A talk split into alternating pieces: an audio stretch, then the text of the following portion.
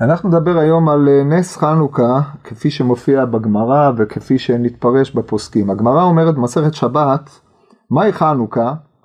דתנו רבנן, בכ"ה בכסלו יומי דחנוכה תמניה אילון דלול מספד באון ולא התענאה באון, שכשנכנסו יוונים להיכל, טימאו כל השמנים שבהיכל, וכשגברה מלכות בית חשמונאי וניצחום, בדקו ולא מצאו אלא פח אחד של שמן שהיה מונח בחותמו של כהן גדול, לא היה בו אלא להדליק יום אחד, נעשה בו נס והדליקו ממנו שמונה ימים.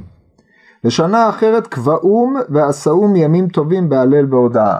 עכשיו יש לכאורה משמע שקביעת חנוכה, שמונת הימים הללו בהלל והודאה, עיקרו הוא על הנס הזה של פח השמן, שבמקום לדלוק יום אחד הוא דלק שמונה ימים. אלא שהדברים הללו על פניהם הם משונים ביותר. ראשית, של מה צריך את הנס הזה? אם לא היה קורה נס כזה, ולא היה דולק אלא יום אחד, אז היו מסתדרים בלי זה, הרי בלאו הכי, עד אותו זמן, לא עשו, המקדש לא פעל, הוא היה למעשה חרב לחלוטין. אז עכשיו בשביל נס שקרה בפח השמן, לעשות משביל זה שמונה ימי חנוכה, הדבר הזה הוא מפליא כשלעצמו. עוד שואל המהר"ל, הרי נס שנעשה כדי שיוכלו לקיים מצווה, זה לא מהניסים הרגילים, הרי הקדוש ברוך הוא לא עושה לנו ניסים כדי שנוכל לקיים מצוות. אנחנו צריכים לרדוף, לקיים את המצוות כפי ההשתדלות שלנו. אם יש בידינו אנחנו מקיימים, אם לא לא, והרי כמו שאמרתי קודם, המקדש לא פעל עד אותם ימים. עכשיו לתקן נס על זה שעכשיו יכלו להפעיל את המקדש, באופן זה, זה דבר די מפליא. מה עוד שבנוסח על הניסים, ובמה שאנחנו מציינים, עיקרו של העניין זה שאנחנו, ולכה עשית תשועה גדולה, ולכה עשית השם גדול בעולמך, עולמך עשית תשועה גדולה, ופורקן כהיום הזה. ועניין השמן והנרות וכל הדברים הללו הוצנעו, בנוסח האשכנז ובנוסחים המקובלים זה מופיע בסוף, בנוסח הרמב"ם זה אפילו לא נזכר, הרמב"ם בהלכות, בתיאור הברכות שלו, כותב כך בנוסח על הניסים, הוא אומר כך, כשעמדה מלכות יוון הרשעה על עמך ישראל, הבטלה מתורתך ולהעבירה מחוקי רצונך, ואתה ברח עמך רבים, עמדת להם בעצרתם, ודנת את דינם, ורבת את ריבם, נקמת את נקמתם, מסרת גיבורים ביד חלשים ורבים ביד מעטים וטמאים ביד תורים ורשעים ביד צדיקים ופושעים ביד עוסקי תורתך ועשית שם גדול בעולמך ולעמך ישראל עשית פלא וניסים ותו לא כשם שעשית עמהם ניסים וגבורות כך עשה עמנו ניסים וגבורות בעת ובעונה הזאת. הרי כשאנחנו מבקשים כשם כך עשה בוודאי אין ענייננו כעת שהשמן שלנו ידלק שמונה ימים, זה ודאי לא העניין, לא המבוקש. גם בהלכות חנוכה, כאשר הרמב"ם קובע את הדין, הוא פותח בתיאור של בימי בית שני. בבית שני כשמלכו יוון וגזרו גזרות על ישראל, ביטלו דתם ולא הניחו אותם לעסוק בתורה ומצוות, ופשטו ידם בממונם ובנותיהם.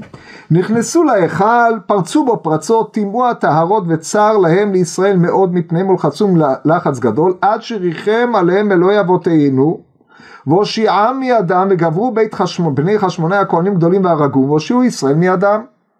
אחרי זה כותב הרמב"ם בהלכה ב' כשגברו ישראל על אויביהם ואיבדום בחמישה ועשרים לחודש כסלו היה ונכנסו להיכל ולא מצאו שמן טהור אלא פח אחד ולא היה בו להדליק אלא יום אחד בלבד והדליקו ממנו נרות המערכה שמונה ימים עד שקדשו זיתים והוציאו שמן טהור. זאת אומרת עניין ה... נס פח השמן כפי שאנחנו קוראים איננו אלא בא בסוף כשנכנסו להיכל אחרי הניצחון של המלחמה. ועל זה כותב הרמב"ם ומפני זה התקינו חכמים שבאותו הדור שיהיו שמונת הימים הללו שתחילתם מלילי חמישה ועשרים בכסלו ימי שמחה והלל ומדליקים הנרות בערב על פתחי הבתים בכל לילה ולילה משמונת הנרות. נס פח השמן לכל היותר משמש הסבר למה קבעו שמונה ימים, אבל הוא לא בא להסביר את עיקרו של הנס. עיקרו של הנס זה מה שאנחנו ניצחנו את אויבינו את ה... במלחמה נגד היוונים, וכמו שהרמב"ם מתאר את זה, הושיעו ישראל מידם וחזרה מלכות לישראל, אבל העניין של השמן הוא צדדי. עכשיו יתרה מזאת, כשאנחנו בוחנים את העניינים הללו בספרות חיצונית, בספר המכבים, ובמגילת תענית בנוסחים מסוימים, נס פח השמן כמות שהוא לפנינו בכלל לא מופיע, הוא מופיע בצורה מאוד מאוד אה, חיוורת או צדדית.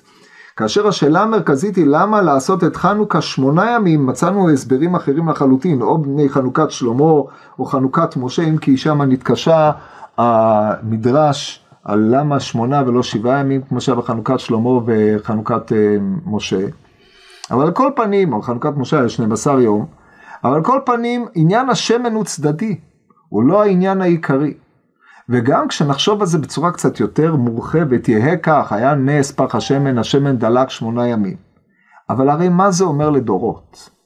למה לדורות אנחנו חוגגים על אירוע שאירע בזמן המקדש, בזכות השמן הזה הצליח, חנכו את המקדש שמונה ימים, אבל הרי אחרי כרחות הכל המקדש חרב, ולא נשאר מזה כלום, וספק גדול בעיניי אם חנוכה בזמן המקדש היה נחוג כמו שאומנם הגמרא במסכת ראש השנה שמתארת יציאת השלוחים, אז כתוב ששלוחים יוצאים גם מפני החנוכה, אבל אין הכרח שהדבר הזה היה בזמן המקדש, כי הרי בזמן המקדש, כמו שבזמן מקדש שלמה לא חגגו כל שנה ושנה את חנוכת המקדש, גם אחרי שהמקדש הזה נתייסד ונתבסס, אנחנו לא מוצאים שחגגו את חנוכה, עיקר תעצומתו של חנוכה קיבל את עניינו אחרי החורבן.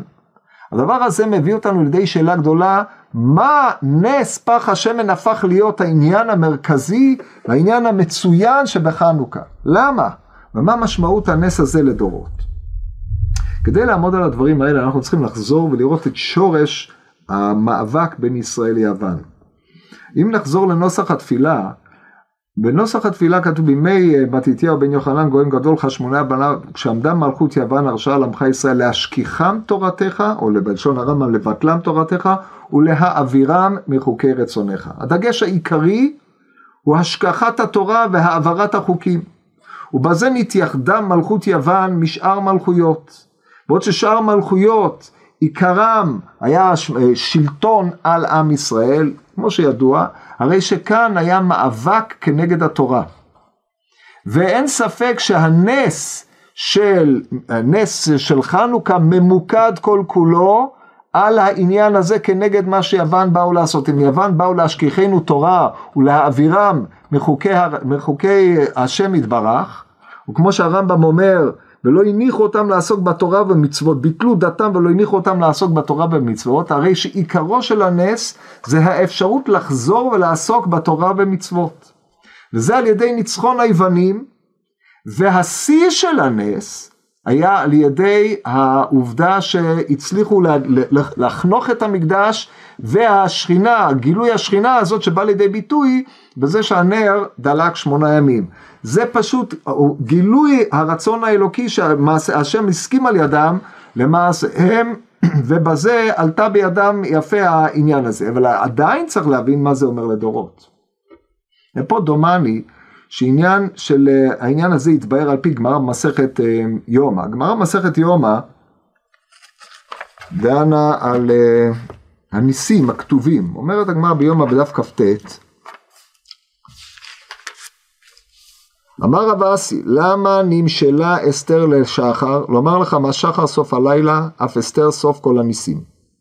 שאת הגמורה ואיכא חנוכה, אומרת הגמרא ניתן לכתוב כאמרינן. ואז הגמרא נכנסת לדיון צדדי, אם אסתר ניתן לכתוב או לא. מה פשט התירוץ הזה? משמעות הדברים הוא כך. אנחנו מכירים כמה וכמה עניינים של פרסומי ניסה.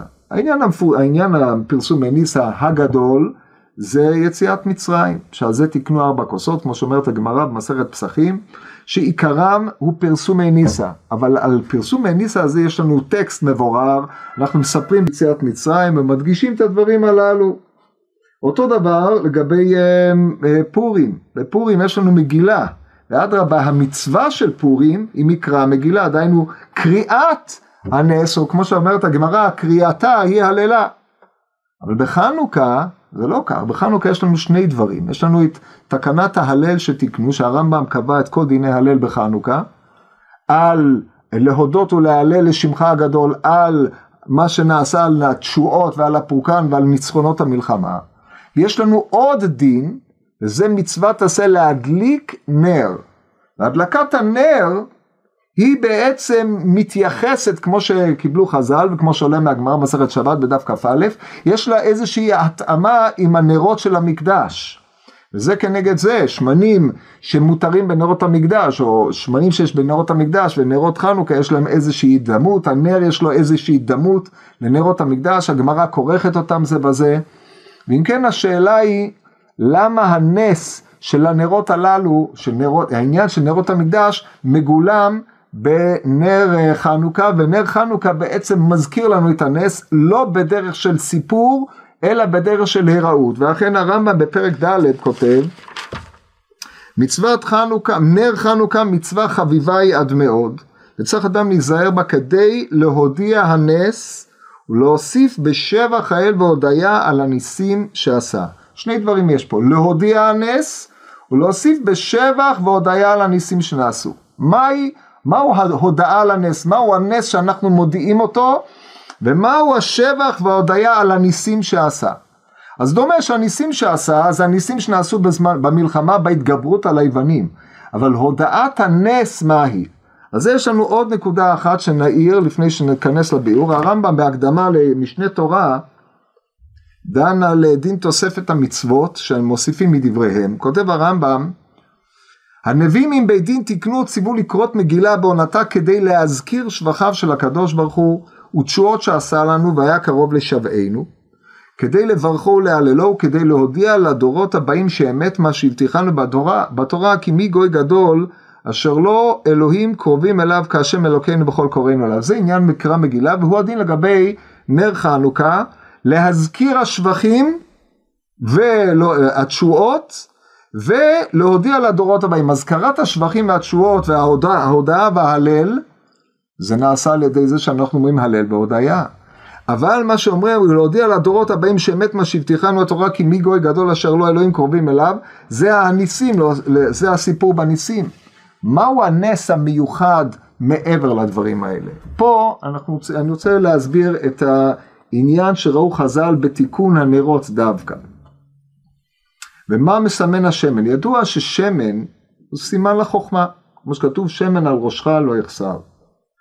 יוון, עיקר התנגדותה של יוון לישראל הייתה בתרבות היוונית או חוכמת יוונית כנגד חוכמת ישראל, כמו שהשריש המהר"ל בנר מצווה, ו, ולכן המסוימות של יוון היה לבטלם תורתך או להשכיחם תורתך או להעבירם מחוקי רצונך, כלשון הדרשה בבראשית רבה, וחושך על פני תהום, זה יוון שהחשיכה עיניהם של ישראל, אמר כתבו לכם על קרן השור אין לכם חלק באלוהי ישראל. ההתנגדות של יוון היא התנגדות לתורה ולמצוות, כאשר שיא ההתנגדות היה על ידי זה שהיוונים כבשו את המקדש, חיללו אותו והשאירו אותו על עומדו, אמנם הוא היה חרב מפעילות, אבל השאירו אותו על עומדו וחיללו אותו. וההתנגדות היותר גדולה זה שהם הפכו חלק ניכר של עם ישראל, מהם הרבה מאוד מהכוהנים, מהשושלת של צדוק, הפכו אותם דווקא למתייוונים. זאת אומרת, לא זו בלבד שהם חיללו את המקדש, את עבודת המקדש, את עבודת המצוות, אלא טימאו את הדעות של עם ישראל עצמו, דבר שלא היה קיים בשאר הגלויות. ולכן כאשר עם ישראל מנצח את היוונים, כאשר חשמונאי ובניו מנצחים את היוונים, וחוזרים וחונכים את המקדש, חנוכת המקדש יש לה שני פנים. א', הניצחון הפיזי על השתלטותם של היוונים.